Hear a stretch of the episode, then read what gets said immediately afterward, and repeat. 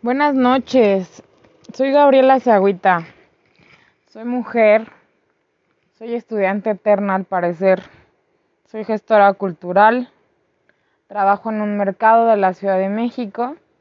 Y este es un episodio extra por todo lo que pasó hoy. Si no me escuchas de México, voy a dar una pequeña explicación. Eh, nosotros los mexicanos al parecer tenemos un sentido del humor muy particular, pero también creo que la madre tierra, el universo, el cosmos, también tiene un sentido del humor muy particular con ciertas fechas en México. En 1985 hubo un temblor el 19 de septiembre a las 7 de la mañana la Ciudad de México se vio devastada, sobre todo la parte del centro. Y a mi generación no le había tocado vivir un temblor de esa magnitud. Sí nos había tocado temblores más pequeños, por así decirlo, pero no uno de esa magnitud. El 19 de septiembre del 2017 vuelve a temblar en la Ciudad de México después del macrosimulacro que se hacía año con año para conmemorar ese temblor de 1985. Y tiembla y tiembla muy fuerte y esta vez no daña la parte como del centro de la Ciudad de México, sino hay más daños hacia el sur, perdón. hay más daños hacia el sur de la ciudad. Ese temblor a mí me tocó vivirlo en un edificio de público que está eh, arriba del Metro Eugenia. Fue una cosa de verdad terrorífica. Tuvimos que caminar del metro Eugenia hasta el mercado, que es donde trabajo. Esa vez eh, fue muy complicado y pues no estábamos dentro del mercado, entonces era, era difícil, o fue muy difícil. Este año eh, yo tenía muy claro uno, que no quería entrar a ninguna oficina de gobierno por ciertas razones este, históricas eh, no sé, lo dijo la UNAM, ¿no? Es este, esto que acaba de pasar es como si alguien se sacara la lotería tres veces. O sea, no solo no podemos predecir cuándo va a temblar, sino que esto que está pasando básicamente es, pues es una, pues siento que es como justo, ¿no? Una cosa que podría, que podría no pasar, pero pasa. Entonces, eh, voy a hablar justo de este tema. Eh, la Ciudad de México, eh, estamos en una zona con altas probabilidades de que haya movimientos telúricos. Si lo digo mal, lo pueden decir en comentarios. Y a mí cuando éramos niñas, como saben y lo he dicho en varios otros este, programas, estudié danza desde muy pequeña y una de las cosas que nos enseñaron a hacer desde el día uno era una maletita con nuestra ropa. Es decir, que con la eh, envolvías el pantalón, los tenis en la chamarra de forma que te quedara una maletita, porque obviamente al estudiar danza, pues solo estábamos en los primeros años eran calcetas blancas, leotardo blanco, resorte blanco y dos chonguitos, y en los años ya cuando éramos grandes, o sea, íbamos en la secundaria y en la prepa, ya usábamos leotardo negro, pero lo mismo, eran mallas de color carne, eh, zapatillas, leotardo negro, eh, si te iba bien y la maestra estaba de acuerdo, usábamos una falda y este y nos enseñaban a hacer eso, ¿no? Las, las estas maletitas para si en cualquier caso de temblor o de algún problema pudiéramos salir de la escuela y vestirnos afuera. Claro, voy a aclarar que esto pues lo hacíamos rigurosamente los primeros años en la escuela y ya cuando eras grande, este ya no lo hacías. Nos tocó uno, yo ya estaba en la carrera de contemporáneo. La verdad, eh, si mis amigos escuchan esto se van a acordar, espero. Yo usaba mucha ropa. Siempre he usado ropa muy grande siempre. Entonces eh, yo usaba, o sea, de base, el primer año de contemporáneo, yo de base usaba las mallas, ya sean negras o color carne, el leotardo, este, una playera delgadita abajo, luego una playera un poco más gruesa, luego una sudadera, si ven mis TikToks o los videos en YouTube, pueden ver que casi siempre traigo una sudadera, luego en la, o sea, traía la sudadera y eh, usábamos un pantalón eh, negro de licra y pues como éramos de contemporáneo, pues eh, nos podíamos dejar las calcetas o estar descalzas. Yo casi siempre me dejaba las calcetas. Había pocas veces que me quitaba las calcetas y un día pues empezó a temblar. Y, mis y nos sacaron obviamente, ¿no? De la escuela. Nos sacaron de la escuela y mis amiguitas de ballet no habían hecho su maletita. Y entonces eh, todas fueron pasando para donde yo estaba, porque obviamente todas sabían que yo usaba un montón de ropa. Entonces me fui quitando capa y capas de ropa y vestí como a tres o cuatro de mis amigas.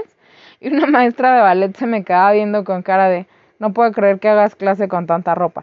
Cabe aclarar que conforme iba pasando la clase, pues me iba quitando ciertos aditamentos y ya me quedaba con la blusa o con el pantalón o cosas así, ¿no?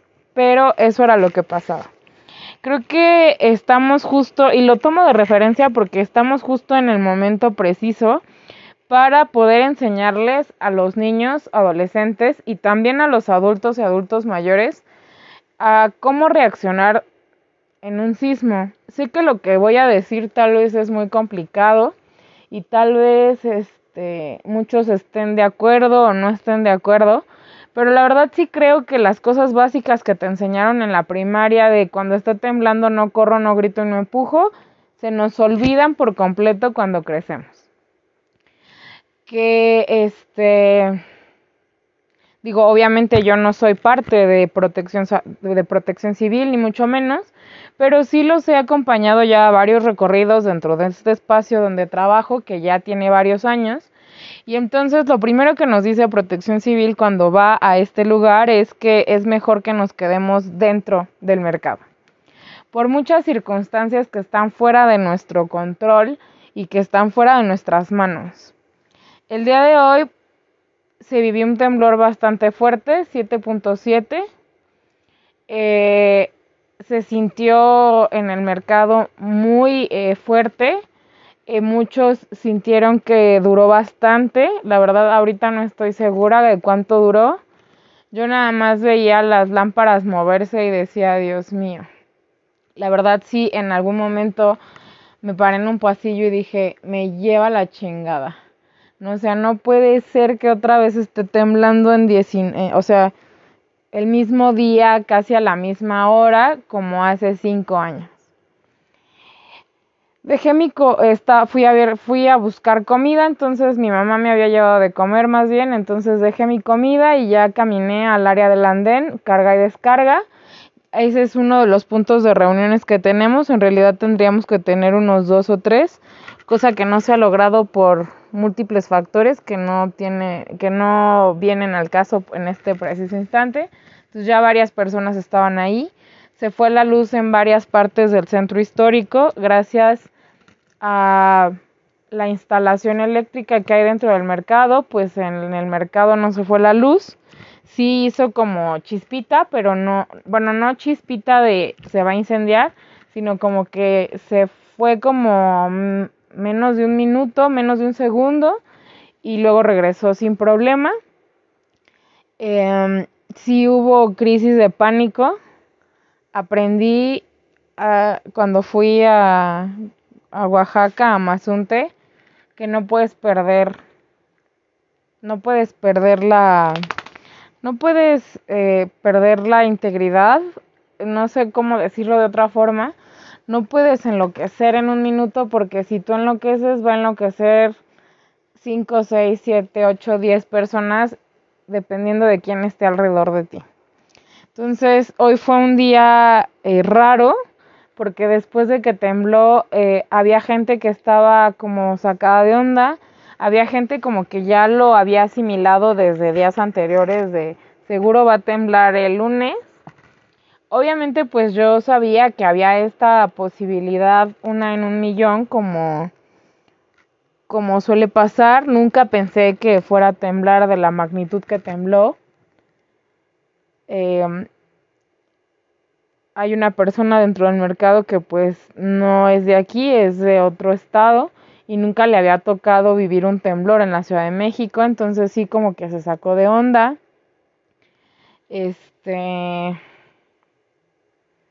a mí lo que me saca de onda también mucho es que a veces los protocolos dentro de los espacios públicos, en este caso un mercado público, se ven rebasados porque a veces los compañeros no quieren cooperar, no quieren no quieren participar, pero ya cuando hay un incidente como el de hoy, ya les surge que mañana haga un simulacro, ¿no?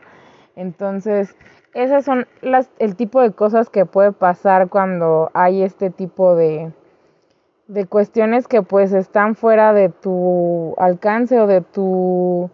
Pues sí, o sea, no es culpa de nadie. También lo que me di cuenta hoy es que a veces la gente busca culpar a alguien del miedo que tiene propio, ¿no? O sea, es decir, este, probablemente en su inconsciente sabe que no es mi culpa que esté temblando, pero este pero me va a pedir que se haga un simulacro sí o sí porque ella cree que no estamos preparados para eh, el tema de un simulacro. Cuando el simulacro se hizo hace pues no sé no tembló a las tembló a las una unas 5 el simulacro se acababa de hacer hace súper poquito y de verdad no participaron muchos. Entonces yo lo que creo es justo esa parte de tener más calma. Tengo ansiedad generalizada, lo saben los que han, escuchado el, programa desde hace algún tiempo. Em, me cuesta trabajo muchas veces em, mantener la calma. Nunca he perdido la realidad, porque siento que si en algún momento pierdo la realidad voy a perderlo todo.